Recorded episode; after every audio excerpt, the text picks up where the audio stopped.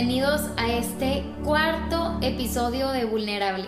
Bueno, primero que nada quiero tomar este tiempo para agradecerles a aquellos que nos están escuchando eh, o que nos están viendo desde YouTube también. De verdad queremos agradecerles, Samuel y yo, de todo corazón el tiempo que, se han dado para escucharnos, para vernos.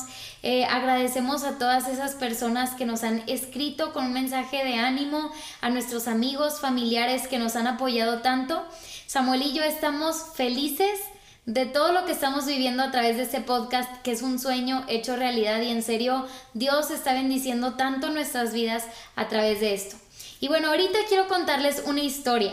Pero antes de eso, quiero tocar el tema de lo que estamos viviendo hoy en día, que sabemos que ahorita todos estamos encerrados, estamos en cuarentena, estamos viviendo tiempos de crisis, pero queremos traer un mensaje de ánimo y de esperanza para ti.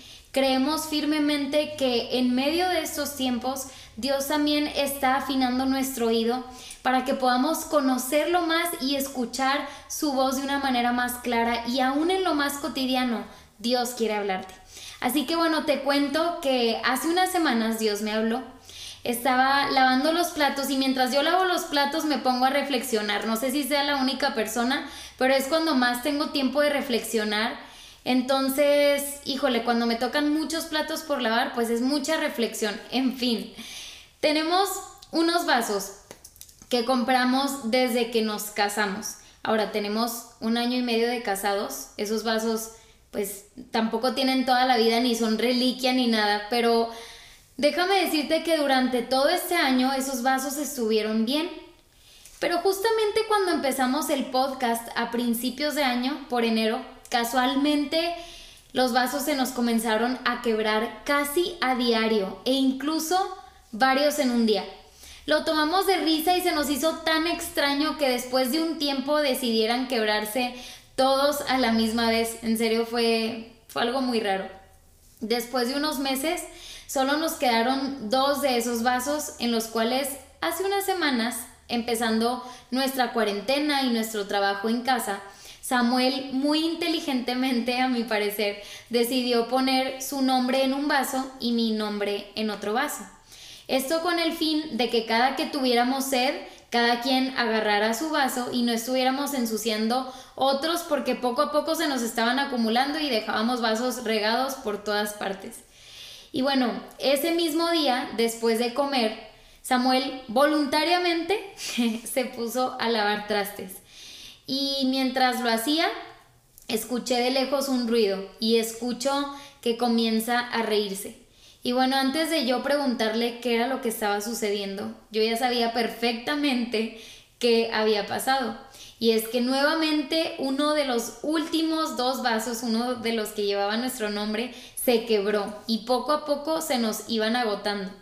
Después en la noche, ahora yo me puse a lavar trastes y ¿qué sucedió?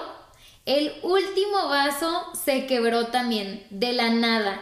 Yo hice un sonido, Samuel se rió desde lejos y me dijo, no puedo creer, o sea, que por un año estuvieron bien los vasos y ahora justamente hasta dos se quiebran en un mismo día.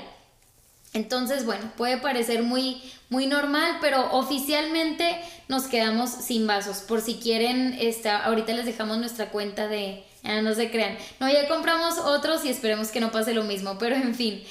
Continué lavando y de pronto sentí que Dios me permitió ver y aprender algo sumamente valioso de algo sumamente cotidiano o sumamente común. Comencé a pensar que nuestras vidas de alguna manera se veían reflejadas en esos vasos. Quiero abrir mi corazón contigo y quiero decirte con mucha honestidad que nuestro primer año en el ministerio como pastores de jóvenes se vio tan tranquilo y tan emocionante. Tanto Samuel como yo sentíamos como que sí, eh, le vamos a dar, sabemos perfectamente cómo se hace esto, que claro que no. Ahora no me refiero a que haya sido perfecto y que todo fluyó de manera perfecta porque pues claro que no, aún en el primer año tuvimos situaciones como cualquier otra persona, como cualquier otro ministerio, lo que sea, sobre todo cuando eres novato y es normal. Obviamente también buscábamos siempre la voluntad de Dios para dirigirnos hacia donde Dios nos sigue dirigiendo hasta el día de hoy. En fin, la cosa se veía relativamente tranquila y muy, muy emocionante. Pero por el otro lado, desde que comenzó este año, Samuel y yo comenzamos a vivir un bombardeo de cosas que nos llegó a afectar física y emocionalmente. Era una cosa tras otra cosa y no sé si les ha pasado, pero cuando parece que ves la luz al final del túnel y ¡pum! llega otro ataque a nosotros. Y repito, nada fuera de lo común, simplemente momentos no tan gratos, pero cosas que no habíamos vivido o sentido en nuestro corto año desde una perspectiva como pastores de jóvenes. Ah, casualmente, todos estos ataques comenzaron a llegar al mismo tiempo que nuestros vasos se empezaron a romper. Ahora espero que hasta este punto o para este punto ya comiences a imaginar un poquito de hacia dónde me, dirijo.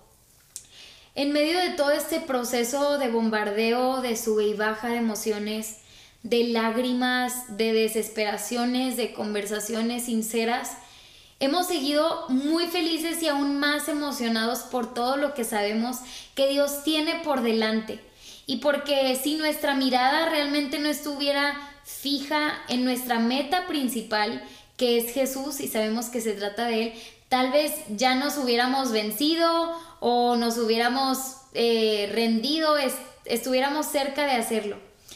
Pero después recordé el momento en donde Samuel lavaba platos y vio su vaso romperse. Y como yo lavaba mis platos y vi mi vaso romperse. Y en ambas ocasiones los dos sonreímos y nos reímos por este suceso. Dios me permitió ver que así mismo nos veía Él, como barro en manos del alfarero, y me permitió ver cómo era justo la manera en la que Él nos quería tener, en fragilidad y constantemente siendo moldeados por Él, para que así mismo podamos tener el diseño que Él anhela ver en nosotros.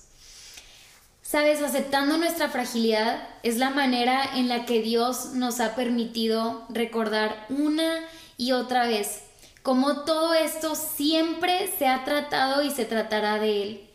Aceptando nuestra fragilidad es la manera en la que más hemos podido recordar que nada depende de nuestros talentos, nada depende de nuestros esfuerzos, sino que dependemos 100% de la gracia de Dios todos los días.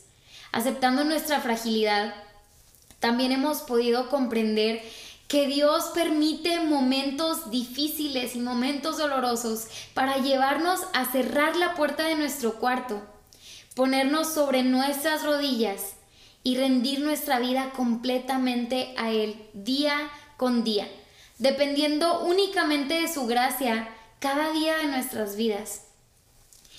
Y volviendo a lo que mencioné al principio, no quiero dar a entender que el primer año que tuvimos como pastores de jóvenes nunca buscábamos a Dios en oración o que no dependiéramos de Él, etc. No, no, no se trata de eso para nada. Pero lo que he podido ver es que lo más lógico sería que después de un año, el día de hoy, nos pudiéramos sentir más fuertes, más expertos y más capaces. Pero sabes, creo que tampoco se trata ni se tratará de eso.